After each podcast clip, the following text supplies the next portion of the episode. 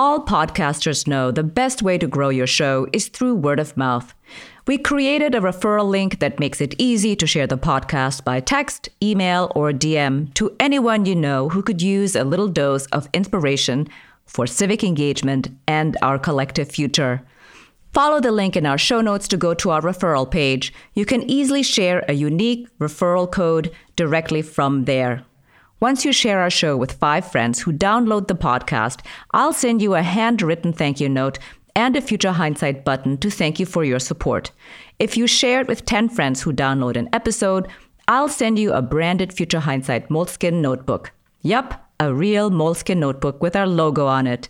Thank you for spreading the word, and thank you for listening.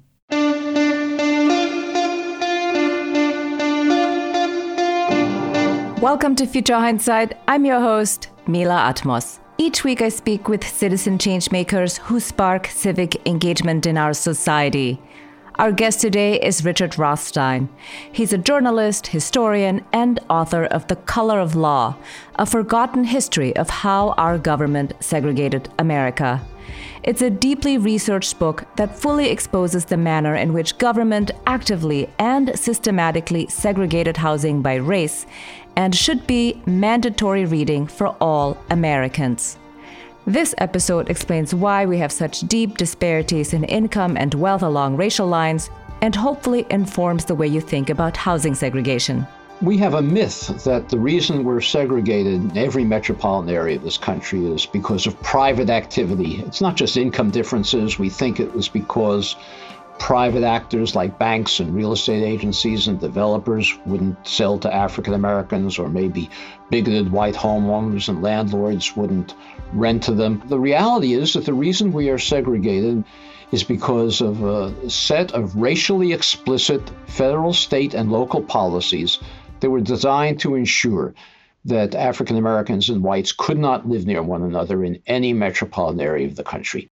We discuss the intricate network of discriminatory public policies in all aspects of life, well beyond housing, the continued marginalization of African American communities today, and a new movement to redress racial segregation.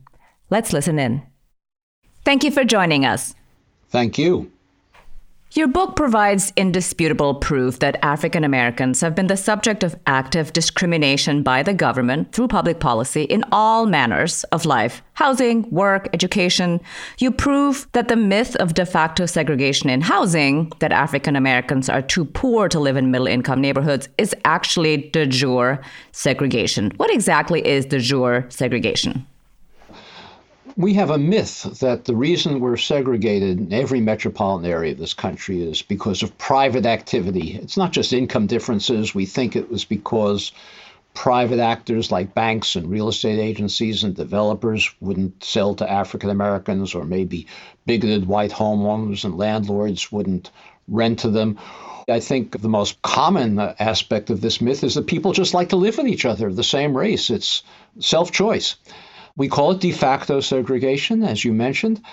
The reality is that the reason we are segregated is because of a set of racially explicit federal, state, and local policies that were designed to ensure that African Americans and whites could not live near one another in any metropolitan area of the country. The Supreme Court has uh, endorsed the myth of de facto segregation. It takes the position that under the Constitution, the government is prohibited from doing anything explicit to remedy something that government didn't create. If government created it, it would be a civil rights violation. We call that de jure segregation. Uh, but if government didn't create it, de facto segregation, it happened naturally, it happened by accident, it can only unhappen by an accident. Uh, the Supreme Court has stated this explicitly in a number of decisions.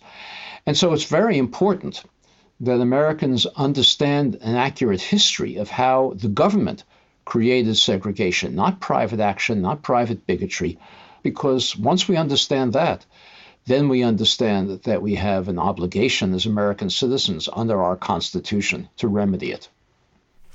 What surprised me the most when I read your book was how the segregation really was codified in the 1920s, 30s, through the New Deal, and after World War II. Can you explain the history of how it started right after Reconstruction ended, but really took hold with proper public policies? Let me focus on the most powerful policy that the federal government implemented.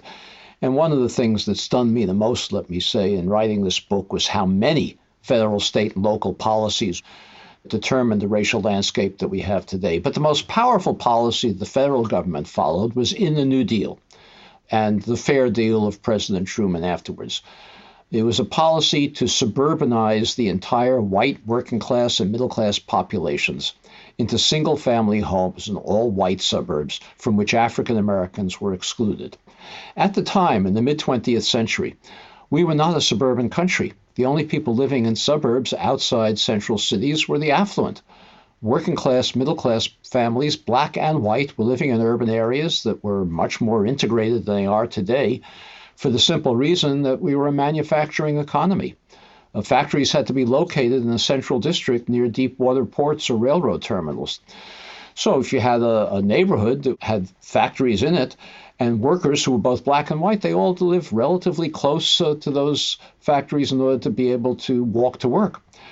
In the post World War II period, in particular, the federal government began a program to suburbanize the whites in that integrated downtown population into single family homes in all white suburbs and prohibit African Americans from doing so.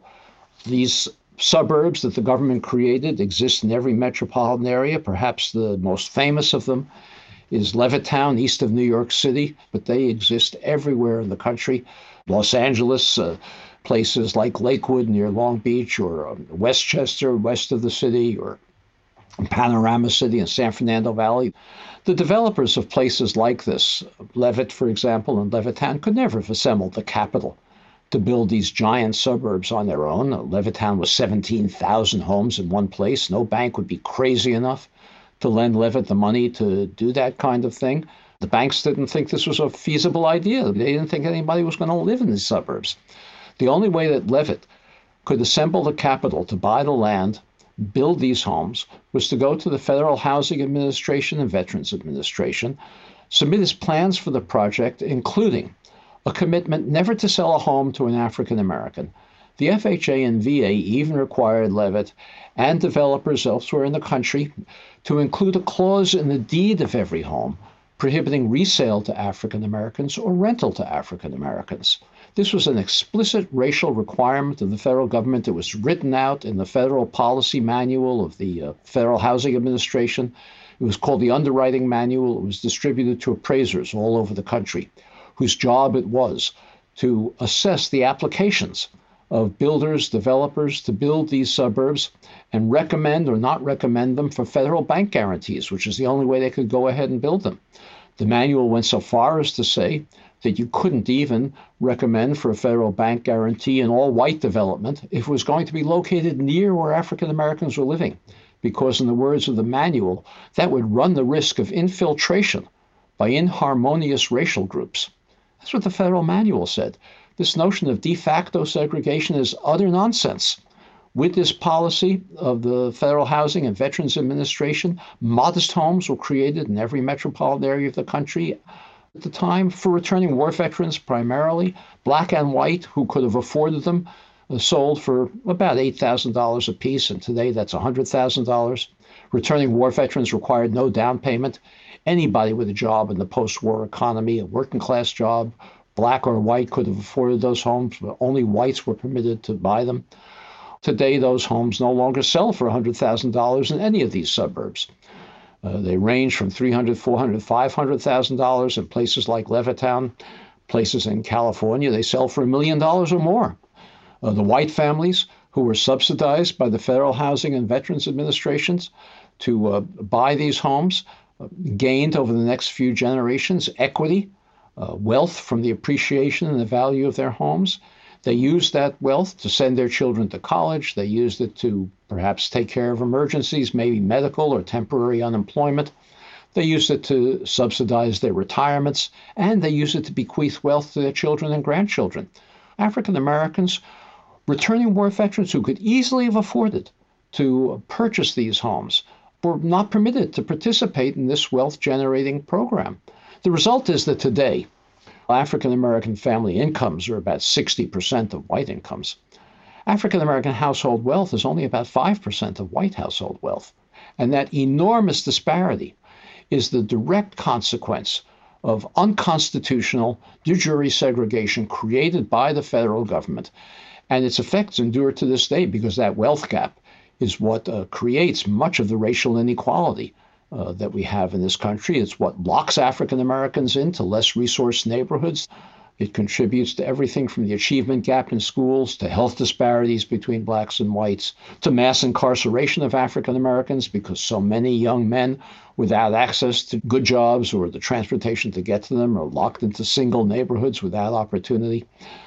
So the, the unconstitutional policies of the federal government determine much of the racial inequality that we have today. This policy that I just described was supplemented by many, many others, both of the state and local governments, to create a network of policies of segregation that create our racial landscape.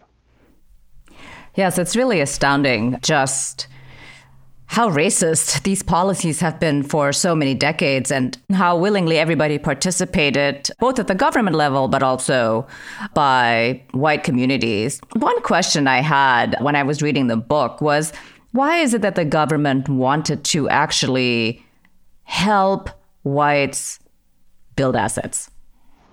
Well, I don't think uh, that uh, the federal government knew, or anybody knew for that matter, that this program was going to build assets. When the these people bought these suburban homes for, as I say, in today's money, $100,000. They had no idea that these neighborhoods were going to appreciate to the extent that they have. So this wasn't an asset building program. This was a program to solve a housing crisis in the post World War II period. We had millions of returning war veterans coming home needing housing, but the federal government solved this housing crisis only for whites. And so I think the real question is why did they want to solve it only for whites? And that's because we have never addressed in this country the legacies of slavery and Jim Crow. But the um, federal uh, government at that time, a Democratic administration, was a segregationist party. And I don't mean by that just Southern Democrats. It was throughout a segregationist party, North and South. In 1913, Woodrow Wilson took office as President of the United States as the first Southern Democrat to be elected to the presidency since the Civil War. He was a Southerner and a segregationist. He embarked on a program to segregate the federal civil service.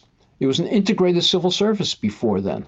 What the Wilson administration did in federal departments, placed curtains in federal office uh, buildings to separate black and white workers, fired black civil servants if they happened to be in supervisory positions because African Americans were no longer permitted to supervise whites, create separate washrooms for African Americans in basements of federal office buildings. Now, the federal civil service wasn't big in those days, but one of the biggest departments in the federal government at that time was the Navy Department. The Assistant Secretary of the Navy in 1913 was Franklin Delano Roosevelt who was charged with the responsibility of segregating the Navy Department in the Wilson administration. Now, I'm not suggesting that this was Roosevelt's idea, but I am saying he didn't oppose it. And this was the environment of the Democratic Party in which he matured, grew up. So it was a segregationist party, and it imposed segregation on its housing program because it had never really confronted the legacies of slavery or Jim Crow and had never uh, determined to try to um, redress it. Yes, actually, you also mentioned in the book how we think about race relations in the United States as steadily improving over time. But clearly, that is totally inaccurate. In fact, it went way worse before it got better. And even if it got better, if there was a Supreme Court decision that struck down discriminatory laws, they would be toothless. There would be no enforcement, and African Americans were always left holding the bag. They even tried over and over again to buy houses in white neighborhoods, and then they would be firebombed, or their windows would be pelted, or even be killed. And sometimes these owners would be arrested as opposed to the perpetrators of the crimes. And I thought you know, it just is so crazy that we misunderstand segregation so much. you know, we have this totally skewed idea of why we're segregated. You also talk about how ghettos came together as a result. I feel like we should talk about how they're subject to higher rents, how they can't get mortgages, and how predatory landlords don't provide services, and it just becomes a downward spiral. Let me go back for a minute to the comment you just made. Uh, these were not isolated instances of police protected mob violence to drive African Americans out of homes that they had legitimately purchased or rented in previously all white neighborhoods in the uh, mid 20th century. There were hundreds and hundreds of cases of these, protected by the police, sometimes uh, led and organized by police. Every one of them, where the police was involved, was a violation of the 14th Amendment to the Constitution. This was state action. This was not the de facto segregation when the police were doing this. You mentioned a case where a uh, white homeowner had an African American friend in Louisville, Kentucky. He bought a second home in his all white suburb and sold it to his African American friend. When the African American friend and family moved into that home, a police protected mob dynamited and firebombed the home. And when the riot was all over, the white homeowner was uh, arrested, tried, convicted, and jailed with a 15 year sentence for sedition for having sold a home in a white neighborhood to a black family. So this is an unconstitutional system that we have created. Now, so far as uh, the less adequate conditions that you were referring to in black neighborhoods, overcrowding, higher rents, this is also a result of, of federal policy.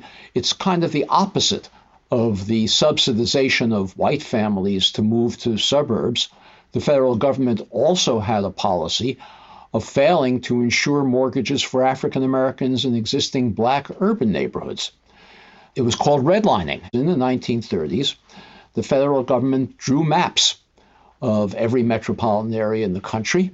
It colored red the areas where it was too risky, in the government's view, to insure mortgages for families, and neighborhoods were colored red if they had uh, African Americans living in them, and they were colored yellow if they had African Americans living nearby. The result was that African Americans couldn't get the kinds of mortgages for their homes, even in black neighborhoods, that whites were able to get in white neighborhoods. Speculators came in when African Americans couldn't get real mortgages. They sold the homes on contract, like the installment plan if you buy something in the store and and pay for it monthly and then collect it uh, when um, it's paid off.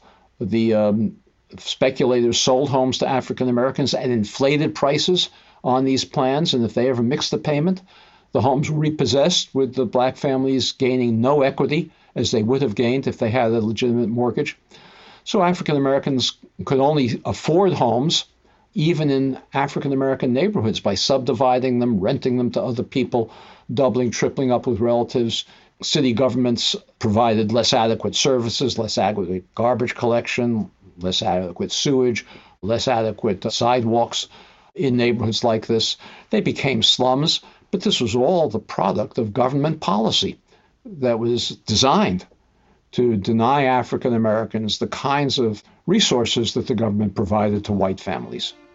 Are you looking for a new podcast that talks about the issues of the day?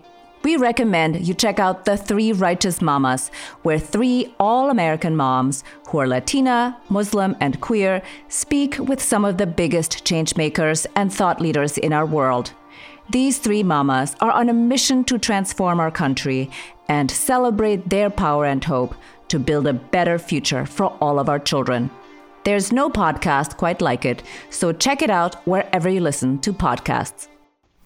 What surprised me about this was that the government didn't have the foresight to think that this was going to create problems for them, even in real time. You know, that they would have these abjectly poor conditions for people that we live essentially side by side with. I mean, not exactly, but we have to commingle in society because we don't live in a vacuum. And also, this created so many problems at the workplace. Can you talk about how African Americans were excluded from unions, were turned away from jobs, even though there were jobs that needed to be filled, but really because they were the wrong color? Yes. I would never suggest that the sole problem that African Americans face is the segregation of housing. Income policies also were followed that were unconstitutional, that were discriminatory. For example, the National Labor Relations Act, adopted in the 1930s, that permitted workers to organize unions that employers would have to recognize.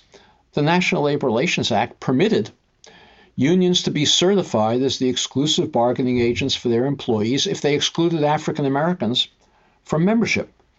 There was an amendment attempted when the bill was being debated that would prohibit racial discrimination by unions that sought federal certification for exclusive bargaining rights. That amendment was defeated.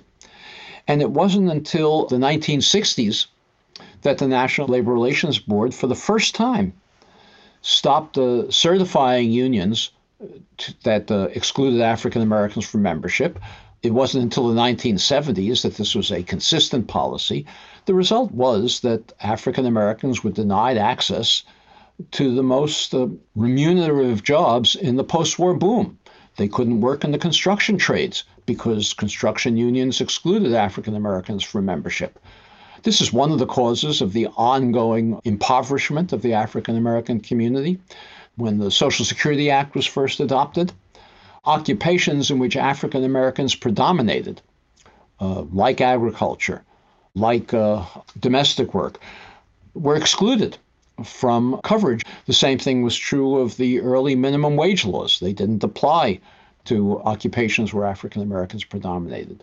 Obviously, when people uh, for generations are excluded from higher paying jobs, their children are less advantaged as well and have more difficulty accessing better jobs, even if those prohibitions are moved, even when unions were required to accept African Americans uh, for membership in the 1970s, they had seniority provisions that meant that even if African Americans were hired, they were the first fired in any downturn.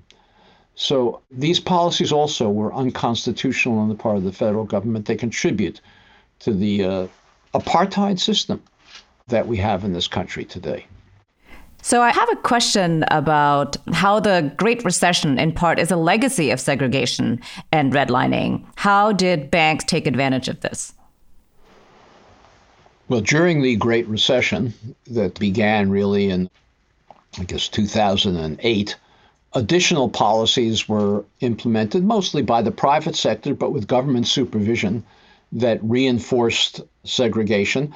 Perhaps the best known of them is a uh, policy in the subprime mortgage sector of the housing industry. Banks and mortgage uh, originators pushed predatory lending policies on African Americans in a way that was not done for white families. Typically, African Americans in many communities were offered refinancing loans with uh, very, very high prepayment penalties and exploding interest rates. Uh, there were initially low teaser rates that were offered to families to refinance their homes. And then in the small print, a couple of years later, the interest rates exploded to very high rates. Families could no longer pay those rates. They um, wound up foreclosing on their homes. The African American home ownership rate declined precipitously and is still at a, a, lower level than it was prior to that time. These were racially explicit policies that were followed by federally supervised banks and savings and loans. Testimony in courts showed that the banks sent mortgage salespeople to black churches on Sunday. They considered uh, African Americans to be too unsophisticated to uh, read the small print in the, the subprime loans that they were pushing. This was not done in white churches. There was no effort to market these kinds of uh, mortgage products to whites. And so this contributed to the uh, impoverishment of African Americans, to the decline in home ownership that resulted uh, during the uh, Great Recession. Again, they continue to be punished and taken advantage of every way they turn. You make several public policy suggestions and point to some that are already working. Can you talk about how fair share works in New Jersey? In my mind, I thought that was maybe the most promising. Well, we have policies all over the country that attempt in very, very small ways to redress this problem. But our problem of segregation goes far beyond low income families. Working class, middle class African Americans also don't have access to the neighborhoods that they would have had access to had they been permitted to move into them, to purchase homes in them in the mid 20th century. The Fair Share program in New Jersey, not well enforced, but it has created some opportunities for low income families, disproportionately African American and Hispanic, to move to communities where they otherwise would not have been able to do so. But it doesn't provide any remedy for middle class, working class families who also can't afford to move to those communities. And African American middle class and working class families live in neighborhoods that may not be as poor as, as the low income segregated neighborhoods, but that have much higher poverty rates than white families of similar incomes have. We have other policies that are being implemented around the country. We have many communities that have adopted down payment assistance programs for first time home buyers have mobility programs for low income families who have vouchers that permit them to rent housing in the higher opportunity communities. They're called Section 8 vouchers. They disproportionately reinforce segregation because uh, mostly the only places they can be used are in low income segregated neighborhoods. But there are some communities that have adopted policies to enable those vouchers by enhancing them, by providing mobility counseling to uh, live in higher opportunity neighborhoods. The biggest federal program we have for low income families, disproportionately African American and Hispanic, is called the Low Income Housing Tax Credit. It's a federal program that issues tax credits to uh, nonprofit developers to build housing for low income families. That program reinforces segregation because mostly the only place that low income housing tax credit units are created in existing low income neighborhoods, reinforcing this segregation. But there are some places, some communities around the country that have undertaken a program to place at least some low income housing tax credit units in higher opportunity neighborhoods where families would have better access to jobs and transportation to get to them, and schools that uh, don't concentrate uh, social and economic disadvantage, grocery stores that sell fresh food, cleaner air. So we have a, a, number of efforts to try to redress them, none of them on the scale to make a significant dent, but they all show us that something can be done if only we uh, make an effort to do so. So, in your mind, what would be an aggressive, really forward looking policy that we should be implementing? We should be creating an affirmative action program in housing that subsidizes African Americans to move to neighborhoods from which they were unconstitutionally excluded and which are now unaffordable to them. The problem is that we don't have a new civil rights movement that is demanding the implementation of these policies as the civil rights movement of the 1950s and 60s was in uh, demanding the implementation of desegregation of things like restaurants and buses and public facilities of all kinds. I am actually engaged with a, a, group of national civil rights and fair housing leaders to create something we call a new movement to redress racial segregation, whose role it will be to support local committees and communities all over the country to create campaigns in their local areas to adopt some of the kinds of policies that I mentioned. We were about to launch this national effort to create these local committees when the pandemic began, and we put it on hold until social distancing is no longer required.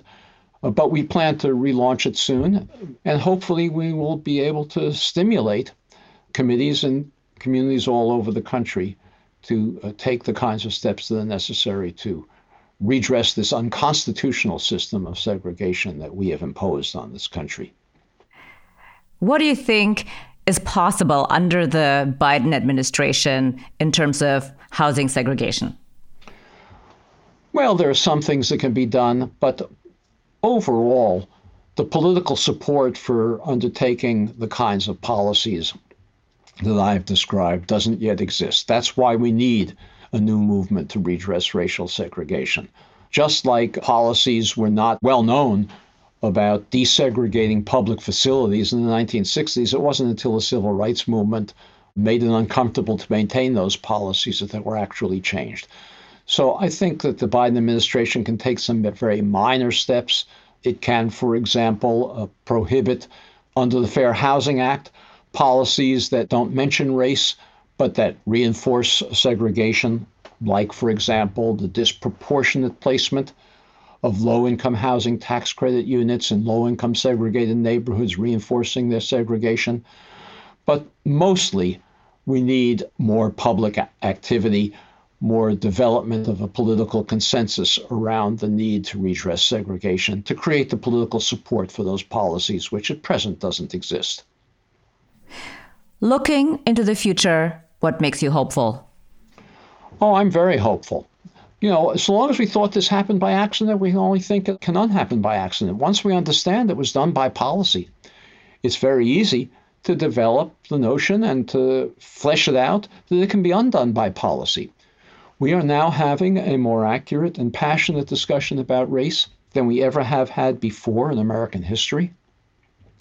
We had 20 million Americans participating in demonstrations this past summer and spring following the, the murder of George Floyd in Minneapolis about Black Lives Matter.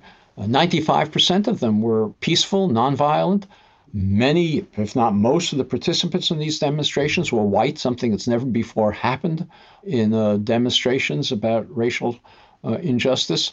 So I'm very hopeful that we are developing an understanding of our constitutional obligation as citizens to redress this. And once we develop that understanding, then the next step is to begin to take action, to act on that understanding. Agreed. Well, I hope that your new movement will take off and that we'll see more of you and more activism for desegregation. Thank you very much for being on Future Hindsight and congratulations on your book. Thank you very much. When I read this book, I felt like the scales fell off my eyes. I was most surprised by the lengths with which public policy at all levels of government went about segregation. Now that I understand the history better, it seems that we have to think and act big for starters, we definitely do need a new civil rights type movement to rectify the long standing injustices due to segregation. It's good news that the Biden administration has already issued a memorandum for the Secretary of Housing and Urban Development to task the department to end housing discrimination and to secure equal access to housing opportunity for all. And while support from the federal government to provide redress is absolutely necessary, everyday citizens like us must also provide political support. If you're interested in getting a notice from the new movement to redress racial segregation that Richard has started, send an email to Carrie at carri at nmrrs.org. That's NMRRS, the new movement to redress racial segregation. Next week, our guest is Tamara Lee. She's assistant professor at the Rutgers School of Management and Labor Relations, whose teaching focuses on identity politics in the workplace and labor market discrimination. Traditionally, in the United States, unions have taken what we call a colorblind approach to organizing and to servicing as union members.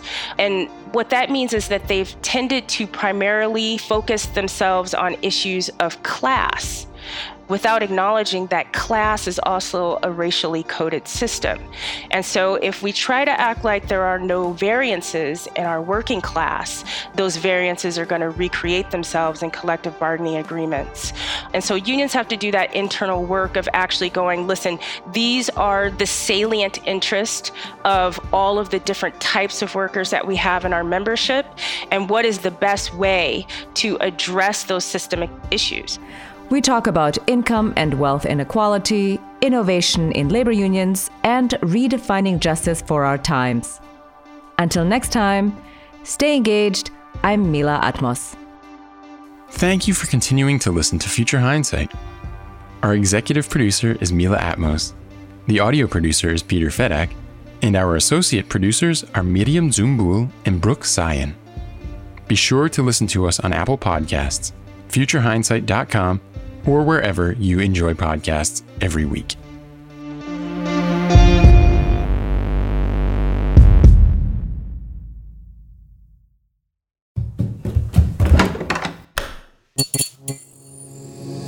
This podcast is part of the Democracy Group